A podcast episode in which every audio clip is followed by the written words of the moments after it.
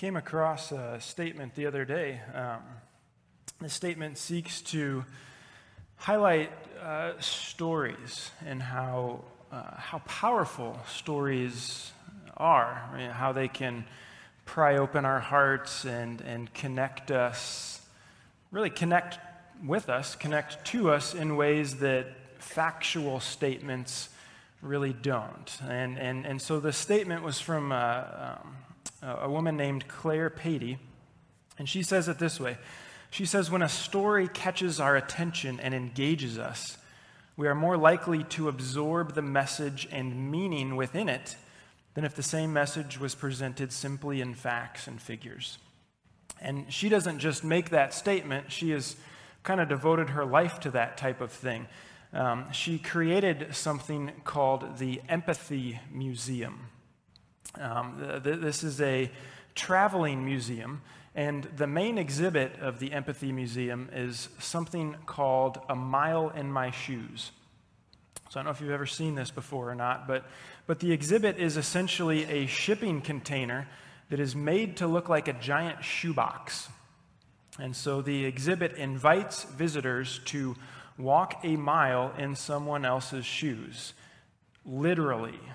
And, and so what happens is you go inside this giant shoebox and you're given the shoes of somebody that you've never met. You put those shoes on and you walk around in them, and while you're, while you're doing that, you put on headphones and you listen to them tell their story. Um, stories include someone who is uh, a Syrian refugee, someone who's been caught in prostitution, uh, a war veteran, a neurosurgeon, and, and, and many, many others. And so, if you think about it, I could stand up here this morning and tell you that, that a Syrian refugee, for example, that they've had some really difficult times in their life. They've faced situations and hardships that, that you and I could probably never imagine. And, and if I did that, if I stood up here and said those factual statements, you'd probably walk out these doors and quickly forget what I said. Right, I'm a realist. I get it. That's how it would happen, right? But, but if someone who really is a Syrian refugee stands before us and tells you their story, and you can hear the pain and the heartache and the longing in their voice, right? That would change everything. And this, for this exhibit, if you could hear that in your ears, especially while you're walking around in their actual shoes, you wouldn't be quick to forget their plight. Stories just have this way of connecting with us and affecting us in ways that simple statements just don't. God knows this. He knows this about us. I mean, He created us after all, He made us that way. And, and I think for that reason, He inspired the author of Psalm 107 to utilize story to connect with us. And, and when it comes to Psalm 107, four specific stories. So I could summarize Psalm 107 this morning by stating the truth from the end of verse 1 his steadfast love endures forever. Forever. I can stand here, I can say that, and, and by doing so, I've just given you the main point of the entire psalm. God's steadfast love endures forever. But while that statement is true, if there's no story to connect it to, we'd walk out these doors and probably quickly forget that truth. But if that truth connects to a story, it becomes captivating. It becomes something that we long for. And so we're going to see that as we go through Psalm 107 this morning. But before we start through it, just kind of a few notes of background. You might see in your Bible that Psalm 107 is the first psalm of Book 5 in the book of Psalms. So, Book Five is a collection of books that have, as their context, many believe, the exiled people of Israel returning to Jerusalem after they've been in Babylon for those 70 years. So, the first singers of these psalms knew hardship. They'd been in exile. They knew hardship. They knew suffering. They knew discipline. They knew humility, as we'll see as we go through this psalm. And these exiles were maybe returning to Jerusalem, perhaps wondering if they'd blown it for good. I mean, does the God who sent the Babylonians to destroy their city and take them away, does he still love them?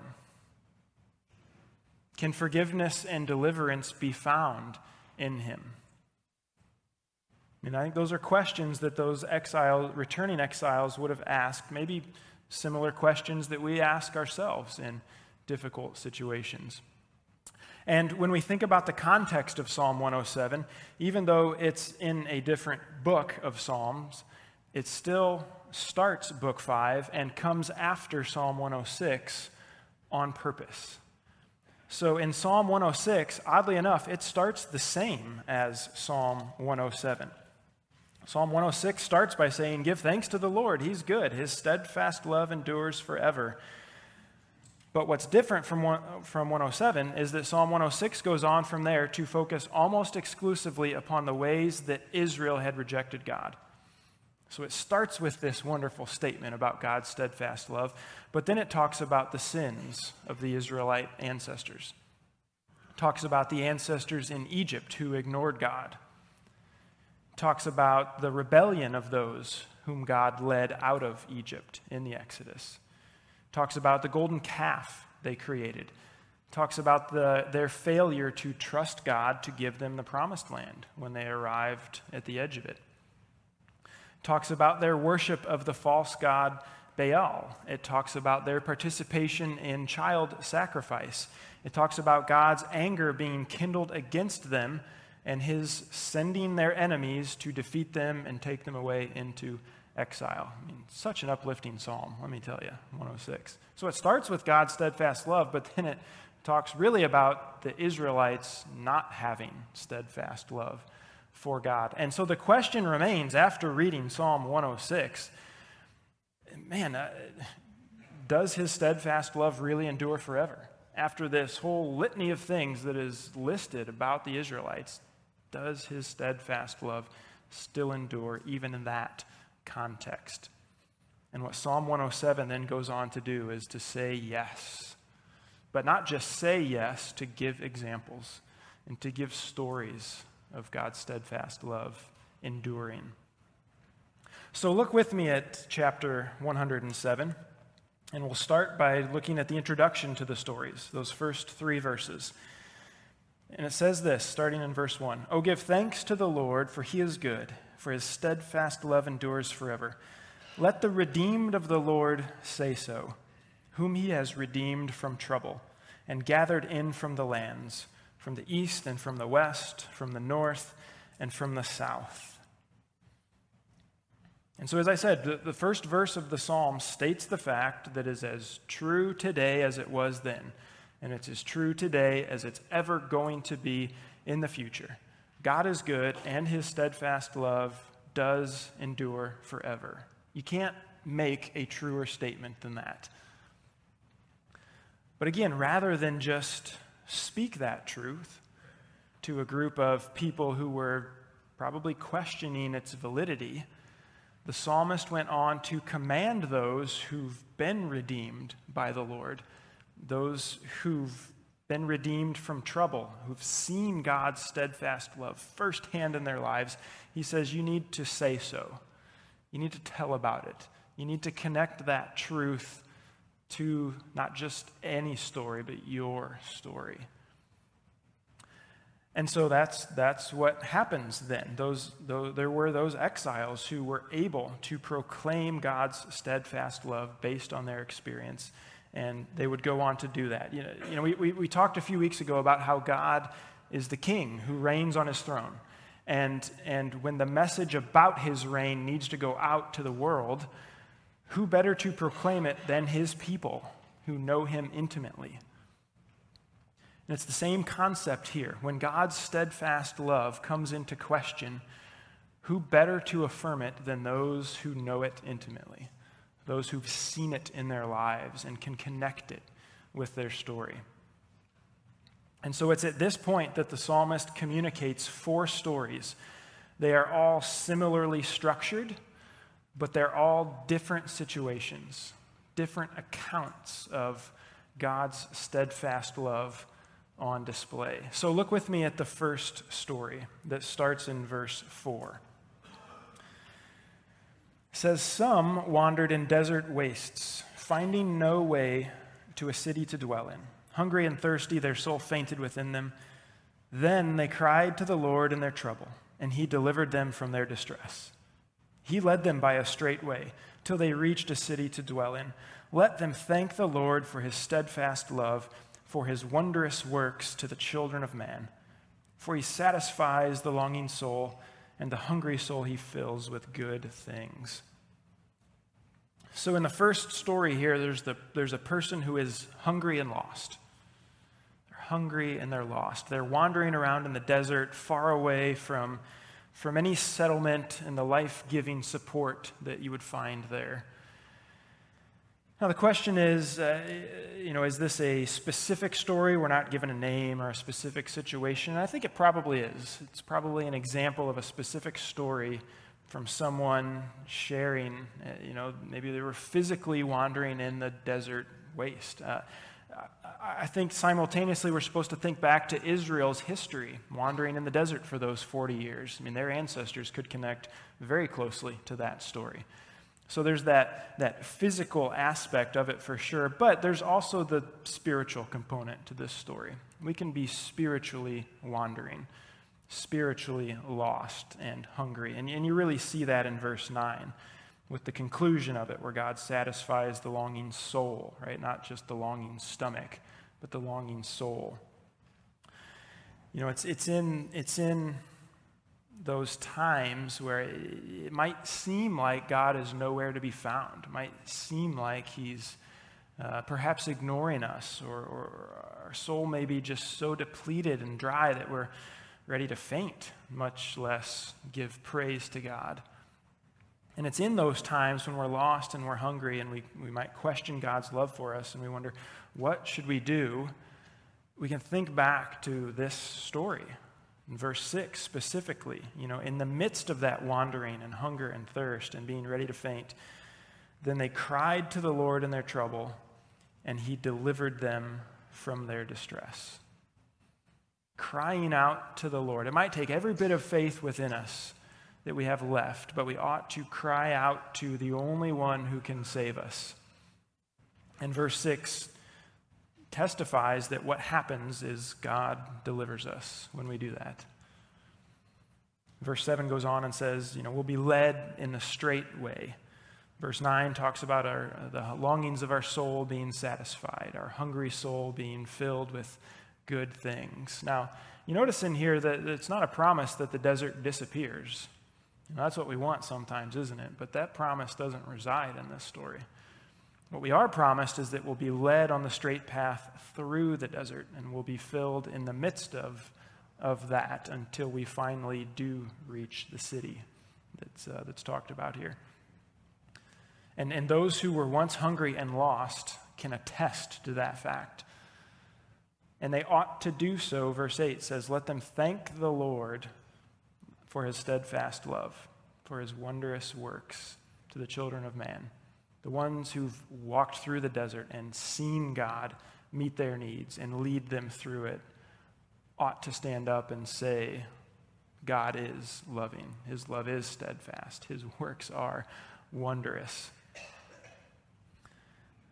So, what we see in this story, the first story of our four, is that God's steadfast love is shown to be real. It's not just a concept, but it's shown to be real when the hungry and lost are given provision and direction through the desert. But again, that's just story number one. That's one person's experience. Story number two follows the, the same structure, but it gives us a completely different situation. So look with me at verse 10. Some sat in darkness and in the shadow of death, prisoners in affliction and in irons for they had rebelled against the words of God and spurned the counsel of the Most High. So he bowed their heads, their hearts down with hard labor. They fell down with none to help. Then they cried to the Lord in their trouble, and he delivered them from their distress. He brought them out of darkness and the shadow of death and burst their bonds apart. Let them thank the Lord for his steadfast love and for his wondrous works to the children of man. For he shatters the doors of bronze and cuts in two the bars of iron.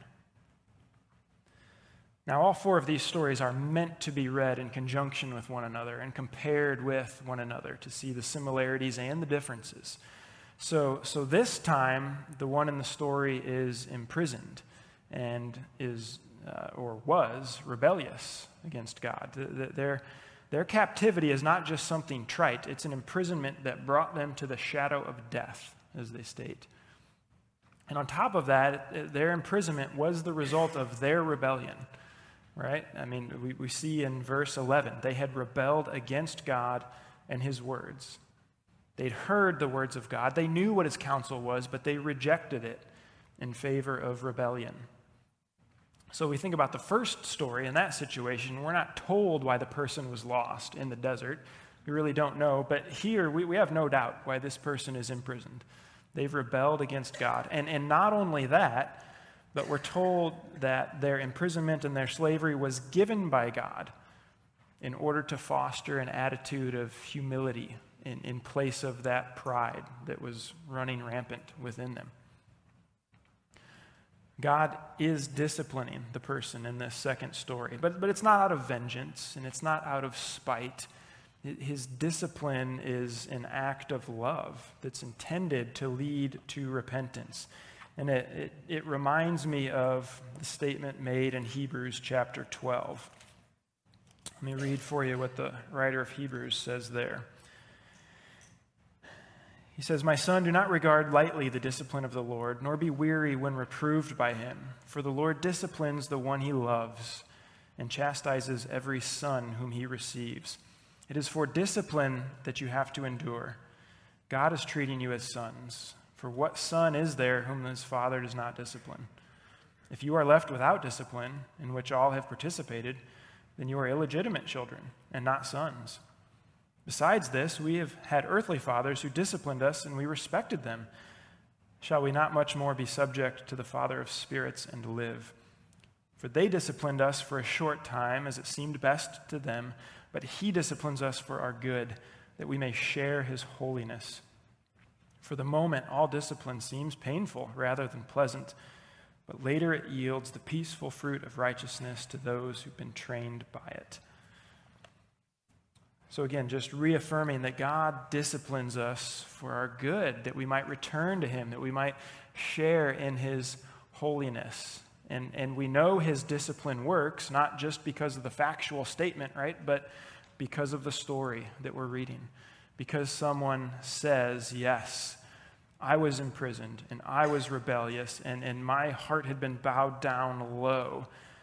And it led him to the same place as the person in the first story, right? To call out to the Lord. And God responded as he did in the first story, responded in the same way, delivering that person from their distress. They, they, they, were brought out of darkness, their bonds of imprisonment were burst apart, and they were shattered. In place of their prideful rebellion, through discipline, they were given that humble attitude of repentance. Again, it's not, it's not just a concept at this point, it's this person's story. They say, yeah, Hebrews 12 talks about discipline, but here's my story of how it played out in my life. And just like the first story, they ought to thank God for his steadfast love and his wondrous works. So, what we see through this person's story is that God's steadfast love is real, and it's shown to be real when the imprisoned and rebellious are given freedom and humility. That's that person's story. And then story number three is different from the first two. Look at number three in verse 17. Some were fools through their sinful ways, and because of their iniquities suffered affliction. They loathed any kind of food, and they drew near to the gates of death. Then they cried to the Lord in their trouble, and he delivered them from their distress. He sent out his word and healed them, and delivered them from their destruction. Let them thank the Lord for his steadfast love, for his wondrous works to the children of man, and let them offer sacrifices of thanksgiving and tell of his deeds in songs of joy. So, when I think about this story compared to the second story, uh, in story number two, the person had rebelled against God even though they knew his words. But we're not given that indication here with the third story. Uh, I mean, he talks about being a fool. I mean, the, the, person probably didn't know God's words and counsel. Now, they were still suffering from their sinfulness, right? Their sinful ways. And there's a good reminder in there that we don't have to know the truth to suffer from our, from our sins, from when we walk away from God. God has created the world in such a way that, that when we follow his ways, when we strive for obedience to him, we're going to be much better off than if we did not. That's how he is created to work. And I'm not talking about obedience that leads to money and long life. We're not talking health and wealth gospel here. We're, we're talking about obedience that leads to fulfillment. Fulfillment and, and satisfaction that can't be found anywhere else, no matter how vigorously we search for it and pursue it. And it seems that in this story, the, the, the, person's sinful ways led them to a place of extreme dissatisfaction. Uh, they even loathed food, the, the one thing that every healthy person has a strong desire to receive. This person loathed it. They, they, they you know, they, they're honest. They found sinfulness to be empty and lacking, just as all who've ever taken that path can attest. But just like in the other two stories, they too cried out to the Lord and they found deliverance from their distress. God sent his word to them and, and showed them the error of their sin. And along with God's word came healing and, and gratitude that overflowed in that person in, in sacrifices of thanksgiving. And so, again, just like before, this person ought to thank God for his steadfast love and his wondrous works. Different stories from the first two, but still God's love on display. And so they ought to thank him. And so, yet one more time, God's steadfast love isn't just a concept, but it's shown to be real when the sinful and dissatisfied are given healing and gratitude in their hearts. You're getting the theme, right? We're seeing how this is unfolding. Well, there's one more story yet, number four. And yet again, it's different from the previous three. So look at verse 23 with me. Some went down to the sea in ships, doing business on the great waters, for they saw the deeds of the Lord for his wondrous, uh, his wondrous works in the deep. For he commanded and raised the stormy wind, which lifted up the waves of the sea. They mounted up to heaven. They went down to the depths. Their courage melted away in their evil plight.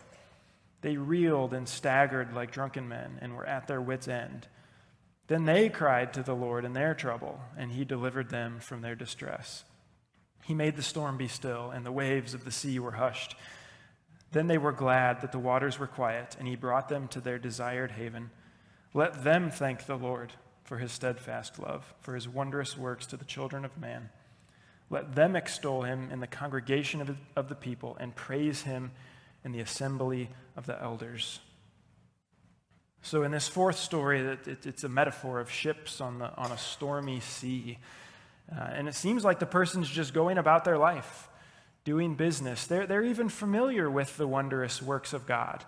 And the other three stories, the, the people only came to recognize that after they'd gone through pain and suffering. But this person seems to know about it beforehand. But even though that was the case for them, the, the storm still came. And the waves reached up to the heavens and down to the depths, and, and, and the person was brought to a place of reeling and, and staggering like a drunken man, as it says. They were at their wits' end. The, the, the storm was so severe that the person was left storm tossed and weary.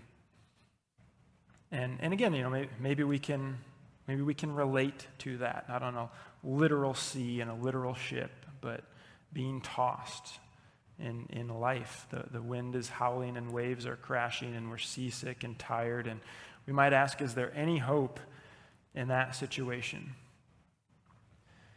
And again, rather than just conceptually saying, yes, there is, this person tells their story. Because just like before, they cried out to the Lord in their trouble, and just like before, the Lord delivered them from their distress. The Almighty God stilled the storm and, and hushed the waves. And in the quiet waters, the person was brought to their desired haven, their, their, their longed for destination. They, they got there. And again, just like before, that person too is told to thank God for his steadfast love and his wondrous works. And so, with the fourth story, we see that God's steadfast love isn't just conceptual, but that it's shown to be real when the storm tossed and the weary are given peace and rest. Stories are, are powerful. Here we've got four stories. We've got four declarations that indeed the steadfast love of the Lord endures forever. Can you imagine a group of exiles coming back to Jerusalem wondering, God, is God's steadfast love real? And four people being able to stand up and say, well, let me tell you a story that yes, yes, it is. I mean, these are four powerful stories speaking of four different situations. And the exiles then needed to hear them. And we need to hear them as well because we're story people as well. We connect with stories just like they did then. But these aren't the only stories that we need to hear because these are still a little bit conceptual, right? There's no names connected to these. We can't, we can't hear the voice of the person telling it. I mean, these are important and they speak truth, but there's still some disconnect, right? The, the command from back in verse 2 let the redeemed of the Lord speak about God's steadfast love. That's not just a command for then, that's a command for us now as well. And so, Pastor Tim said earlier, we're, we're kind of moving the time of personal mission moment. You have a chance now, today, to, to say so, as verse 2 says, to speak of the steadfast love of God by telling your story, or at least a portion of your story, right? I mean, we got to recognize, we got to give other people a time to share, but sharing a portion of your story. And so, so what we're going to do is I've got, uh, I've got one person lined up ready to go. Figure it's always good to have the ice be broken, right? And so I've got one person ready to share their story. And just like before, uh, uh Aaron will bring the, the microphone around. You can stand up where you are and, and share your story. But the, uh, Jeff going to go first, and then he'll share his story. And then after him, um, it's open to, to the rest of us to to do what we're talking about here, to say God's love is steadfast. And let me tell you why I know that to be true. So, you want to go ahead, Jeff, and start us off?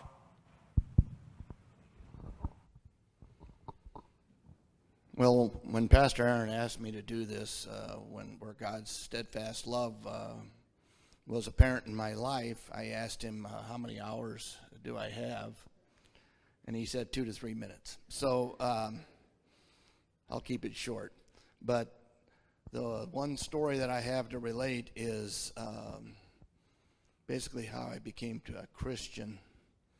Uh, I was born and raised in a Christian family. My mother was a Sunday school teacher for years, and uh, but my father died when I was very young, and my nearest sibling was my brother, who's eight years older than I am. So by the time I got to high school, there wasn't a strong disciplinary uh, influence on my life, and I rebelled basically against God in, in my high school days. And um, I met Patty while we were in high school, and uh, when we decided to get married, uh, we got married in a Catholic church, and I was forced to uh, go through premarital counseling uh, with a priest.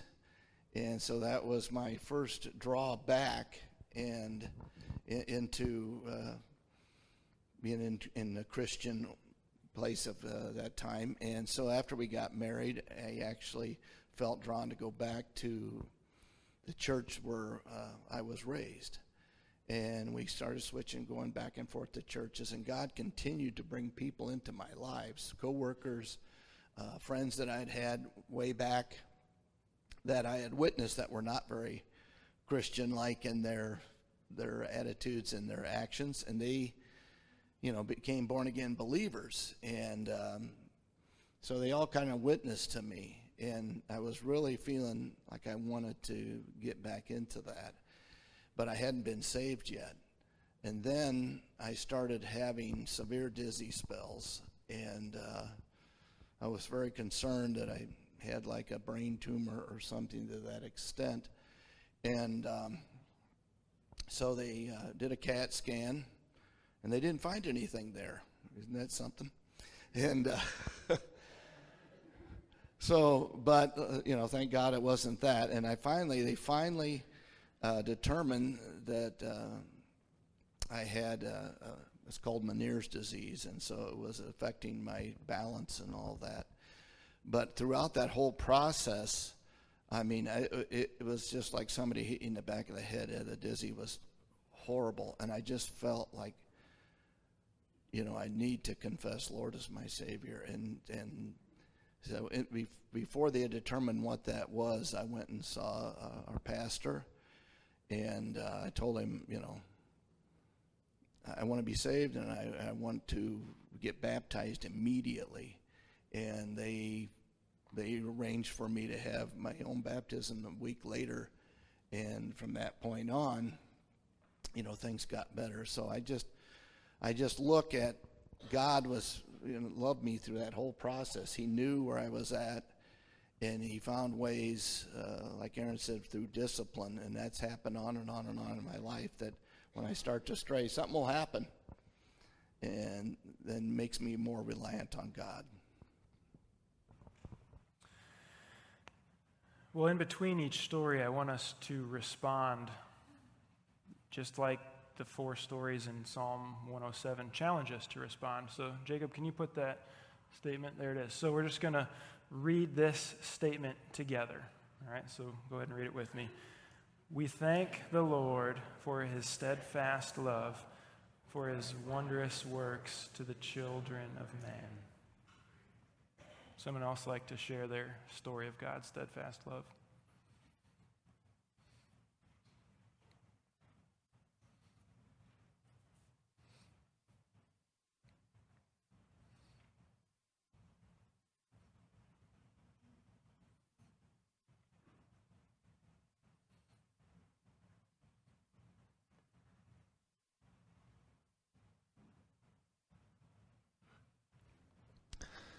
So, as summers happen, everyone goes on family vacations, or at least some do, and I shouldn't say everyone, but uh, for since we've been married, my family has been able to go on a family vacation together. So, I have three older brothers. One lives in California, and two live around here one in Gridley and one in Bloomington. And every family has situations, every family has a little dysfunction Every family has rifts and struggles they go through. Um, but as I had my week, in, or as we had our week in Table Rock, and um, you talk through situations of your family and struggles that you have, um, it's just, to me, it's such a blessing that we are able for, we've been married 18 years. So for 18 years, all my brothers, my mom and dad, and now um, 13 cousins and grandkids and nieces and nephews get to spend a week together. And even though during that week there's still times of struggles or we get on each other's nerves, um, it's just, um, I'm just so thankful that my mom and dad make a point to make sure my family always gets together and it's just a week of uh, memories being made. And so I just thank God and uh, for that that those memories, and I hope that they they happen for years to come. But as the two oldest nieces and nephews are seniors in high school, and they're going to be starting their own ways of life, and my kids and other kids come up, I know that it won't always maybe be everyone together, but just those times that we all can re- cherish and just remember um, those family times together, I think, are so important. So I just wanted to stress that today. Let's read those words together again. We thank the Lord for his steadfast love, for his wondrous works to the children of man.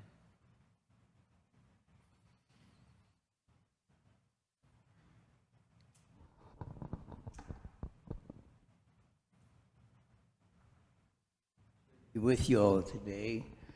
Uh, I'm Ebby's father, and my wife here with me. So we kind of don't fit here as hillbillies, but uh, uh, God's steadfast love has been real real to us in the last two weeks. If you kept up with the news, you're aware that we had a big flood, the worst ever, in our 60 some years of marriage. And so our children said we ought to leave for a couple of weeks because we had no power. And so it was a bit uncomfortable with no electricity, no phone service, no internet, no TV, no radio, no communication. But we've been blessed. in that verse in Isaiah 41 10, where God said, Fear thou not, for I am with thee. Be not dismayed, for I am thy God.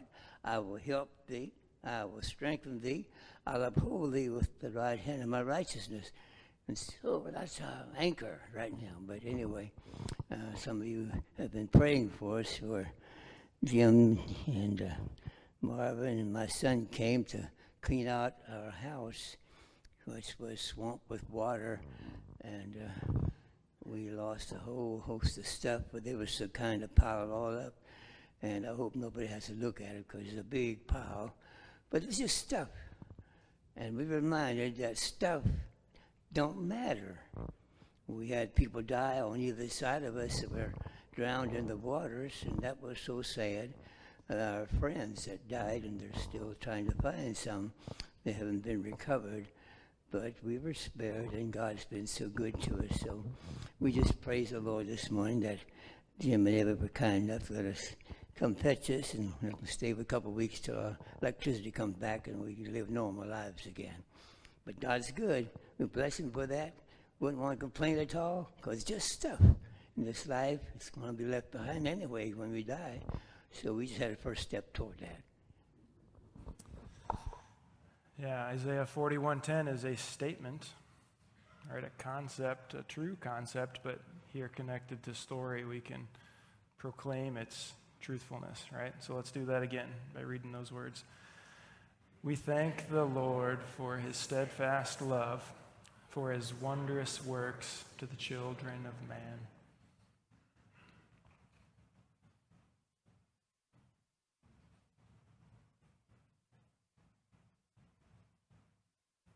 Hey everybody! Uh, so we had the uh, the St. Jude run yesterday, and uh, being one of the coordinators of the Eureka chapter of that, I kind of had the you know an inside view of uh, of all that leading up to it. And so the the Eureka chapter, um, for just a little bit of context, we had a very specific um, and really big goal uh, for this year that we worked really hard at for a year. And about four days before the run, uh, looking at all the numbers um, and pulling it all together, looking at all the history, uh, decided that it probably just wasn't we just weren't going to make it. Um, you know, we you know we were driving to this goal, and it just wasn't probably just wasn't going to happen. Um, so I ended up, you know, found myself in prayer, and it was probably one of the more humbling prayers I've ever uh, experienced. Um, the the very short, simple version of it was kind of a two-parter. Uh, it was, you know, for me to be able to accept the fact that, uh, you know, I couldn't do it, you know, because there's something to when you work really, really, really hard at something and you you just can't do it, right? Um, so that was tough. Uh, so some, you know, the first half of the prayer was just helping me, um, you know, accept that fact that um, just just couldn't do it. And the second part was, uh, you know, but if you happen to be inclined to deliver a miracle on this thing, uh, that's the only way it could happen. I don't see how it's possible, but you know, if you don't mind, um, so anyway, our our, uh, our ultimate goal was uh, we, we we needed to raise one hundred fifty four thousand dollars coming out of Eureka uh, to make it to a million from the inception of our run, which was kind of what our, our whole theme was for the year. And uh, those last few days, I've just I've never seen anything like it. The money came in so fast I couldn't count it um, quickly enough, and and ultimately our total was one hundred seventy one thousand. So um, you know, I guess sometimes when you ask for a miracle, you, you get it. Let's proclaim it together again.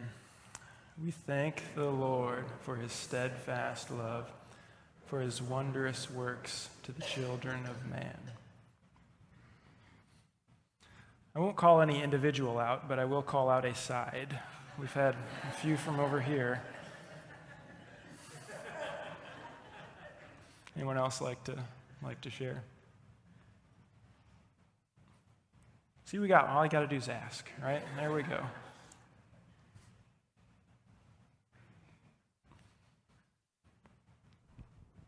So, as some of you may or may not know, on uh, May 14th, I had a stroke in my right eye. And that left me partially um, lost of sight. But um, through that, it's nothing that I would have chose or wanted to happen. But God has still allowed me to have full sight in my left eye, and I can see shapes and uh, some out of my right eye, and uh, so I I partially know I think what uh, he wanted me to have full focus on him, whether I have uh, sight or if I'd go totally blind, I can still see or have focus on my God, my Savior. So, like I say, it wasn't anything that I would have chose to happen, but He is still directs my path. He still knows my future and what He has in store for me. But I praise Him that I still have one good eye and one partial that uh, I can see some stuff through. So it's still great. And praise Him for His love and, and care over us. Proclaim it with me. We thank the Lord for his steadfast love, for his wondrous works to the children of man.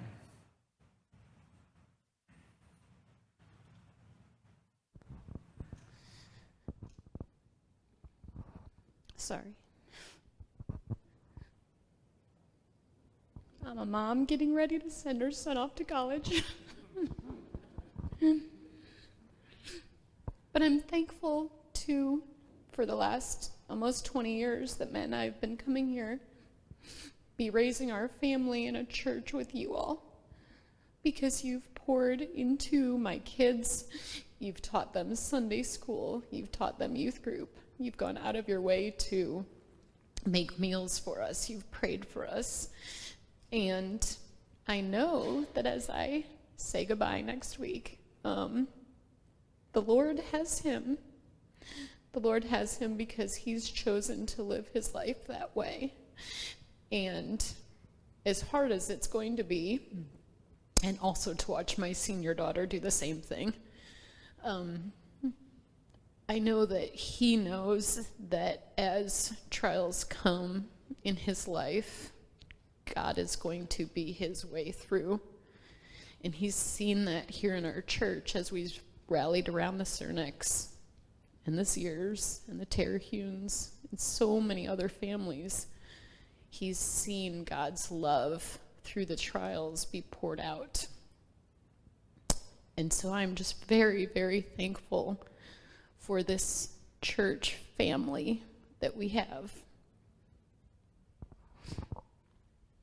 Say it again. We thank the Lord for his steadfast love, for his wondrous works to the children of man.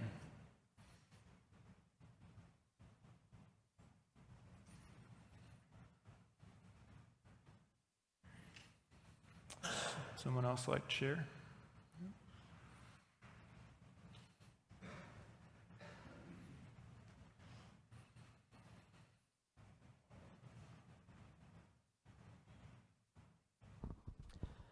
Um, I'm going to probably hate these somewhat for the next number of months, as it just seems so clear to us that God is working um, very much in our in our family.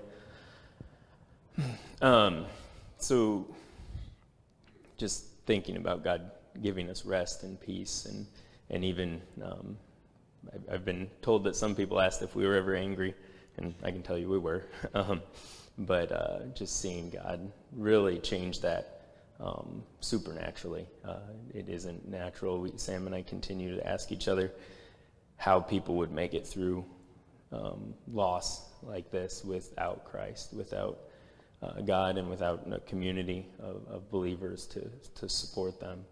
Um, and one of the, the biggest things God has given uh, me, and, and then vicariously Sam through me as well, uh, is just the concept that Christian didn't run a partial race.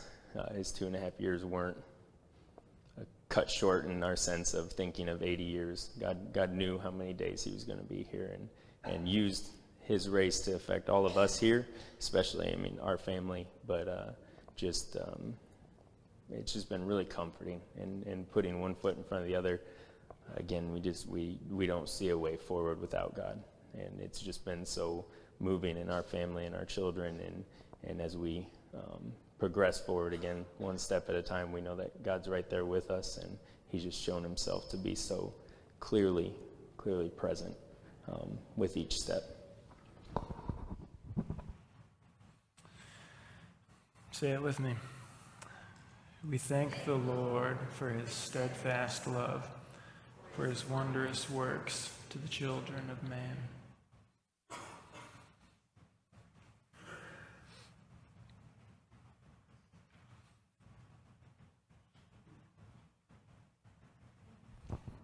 Um, I'm going to talk about now, uh, give a testimony to the, you might say, the end of life uh, blessings, because my mom, as you know, is 92, and she's doing really well.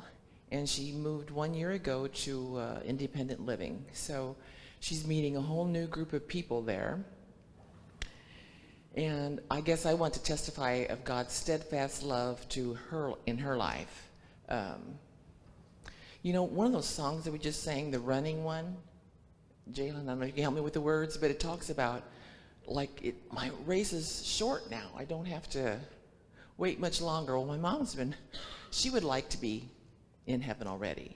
She thinks her race is already too long, which is just the opposite of a Christian, you know. And but God knows, God has each of our lives in our hands, and we we can't choose. My mom can't choose Christian couldn't choose. It was just God's timing.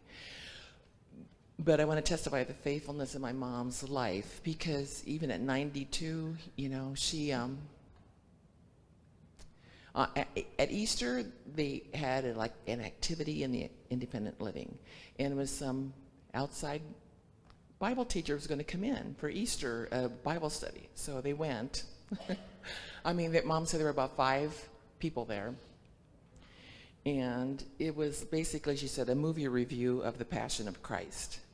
Um, all the guy talked about was that movie, and he never asked their names. He never asked, I mean, so they, my mom kind of didn't stomp out of there, but um, walked out of there with another lady, and the other resident said, "We can do better than that."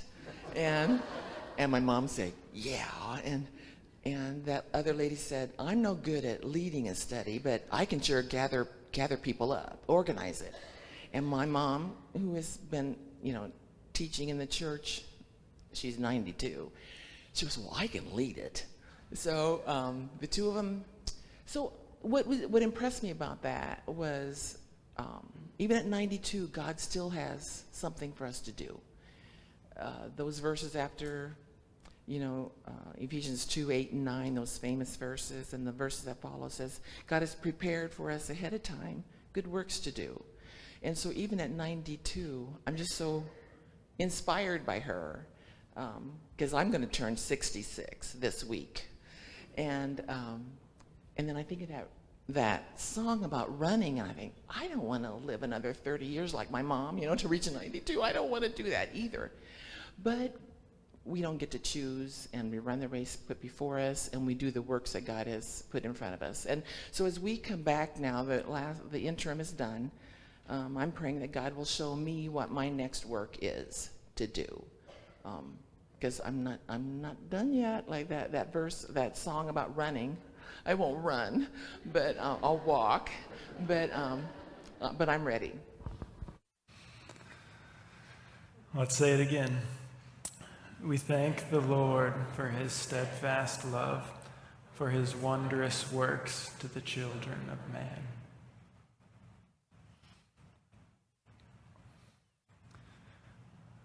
Let's have one more person share. Somebody be willing to do that.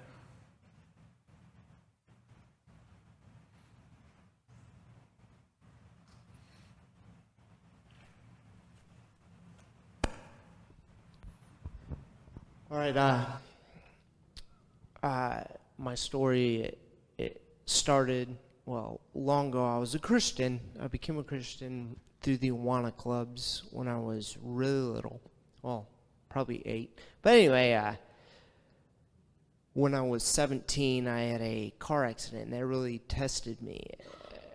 It really tested my family. It, um, see, I before uh, before I got in the car accident, I was a hockey player, and though it's not bad to play hockey, just the influences of all the people that uh, my teammates and everything, all the activities that went into uh, preparing and training and stuff, I didn't didn't listen to the best music, didn't have the best people going, uh, doing all that uh, practice with and whatever. Um, but I, I once I was in the car accident and uh, I j- just uh, uh, 20, 23, 22, going this month it'll be 23 years ago. So uh, I just know that um, because I was in that car accident, I ended up having to stick around, stay close to home, uh, and it, it really uh, just just the the um, knowing that um, I just the influence of the people. I had a lot of people praying for me that that that I would survive, and I, and because I had to stay close to home, I met my wife, who um, who started coming here about four years after the car accident, and um, because of that, I have three beautiful kids, and and yeah, I know my uh, my race is not over. Um, like Christian, who lived two and a half years, Lynn's mom, who's 92, and I I'll be 40 this month, and I, I know that that God's sovereignty, God God works out everything for good. And I'm finding what's good uh, in my life. Let's say it again. We thank the Lord for his steadfast love, for his wondrous works to the children of man. Well, thanks to, thanks to each one that, that shared your story. Uh, God's steadfast love endures forever, and that's a truth, but a truth that, that is connected to, and shown to be true through these stories that we've heard. And there's more stories. I know we've got more. We all have one. Um, lunch across the hall after church is a great time to continue telling those stories and something that we always ought to be looking for each and every day. we'll conclude our time this morning by, by reading the conclusion given in Psalm 107 right after those specific four stories were, were proclaimed. So this is starting in verse 33. Speaking about God, it says, He turns rivers into a desert, springs of water into thirsty ground, a fruitful land into a salty waste because of the evil of its inhabitants. He turns a desert into pools of water, a parched land into springs of water, and there he lets the hungry dwell, and they establish a city to live in. They sow fields and plant vineyards and get a fruitful yield. By his blessing, they multiply greatly, and he does not let their livestock diminish. When they are diminished and brought low through oppression, evil, and sorrow, he pours contempt on princes and makes them wander in trackless wastes. But he raises up the needy out of affliction and makes their families like flocks. The upright see it and are glad, and all wickedness shuts its mouth. And then here's the overarching conclusion, verse 43 Whoever is wise, let him attend to these things, let them consider the steadfast love of the Lord. So, what we see in the stories here in Scripture, what we see as we listen to uh, stories from one another here, God uses every situation to draw people to Himself. Some of them are kind of listed at the end there. Rivers are made into deserts, springs into thirsty ground, that people might be drawn to God. And the flip side of that, deserts are made into pools of water, parched lands into springs, in order that the delivered might extol God and praise Him and, and speak about His steadfast love in their lives. So, through whatever transpires in each of our lives, God's steadfast love is there. That's why it's steadfast. It's there and it's put on display. And and as verse 43 says, those who are wise will consider that reality. And I believe the assumption is not just to consider God's love, not to just think about it and say, oh, that's nice, but, but to do what these four stories have done, to do what we've been doing this morning, to cry out to the Lord when we're in whatever the situation is. And then when He does respond and when He does deliver us, to thank Him by proclaiming His love, by speaking of His goodness. When we're together here is one of those times, but in the coffee shops and cubicles and waiting in the line at school, anywhere, anywhere that we are, proclaiming God's steadfast love, specifically as we've seen it on display in our lives. Stories are powerful things, and God speaks to us through stories here in His Word, no doubt. But He speaks through our own stories as well, as those reflect the truths that we see in Scripture. So we need to proclaim it. As verse 2 says, the redeemed of the Lord need to say so. So let's stand together and continue to give thanks to God for His steadfast love. Heavenly Father, we're, we're so thankful for how you work. We, we can consider your wonderful works among the children of man. And the reason we can consider those is because we see them, they are proclaimed before us. Thank you for how you've worked in the life of each person that shared this morning, how you're continuing to work in their lives. God, I thank you how you've worked in the lives of all those that didn't share this morning as well. We, we all have ways that we've seen it. God, may we reflect on that, give you the glory that you deserve, and, and proclaim your steadfast love that all might hear it. Our, our story is, uh, has purpose to it, and part of that purpose is to, is to proclaim it to those who will listen. So, God, we thank you that when we call out to you, that you are there and that you don't just hear us, but that you respond to us you give us what we need. We're thankful that that is the God that you are. Scripture declares it, but we also see it. And we're so thankful for that. And God, as we continue to worship you now through these closing songs, may we not just be worshiping because the words are on the screen and we're singing them, but may we be worshiping out of our own story and how we've seen your love on display through what you've done in each of our lives. It's in your name that we pray this morning. Amen.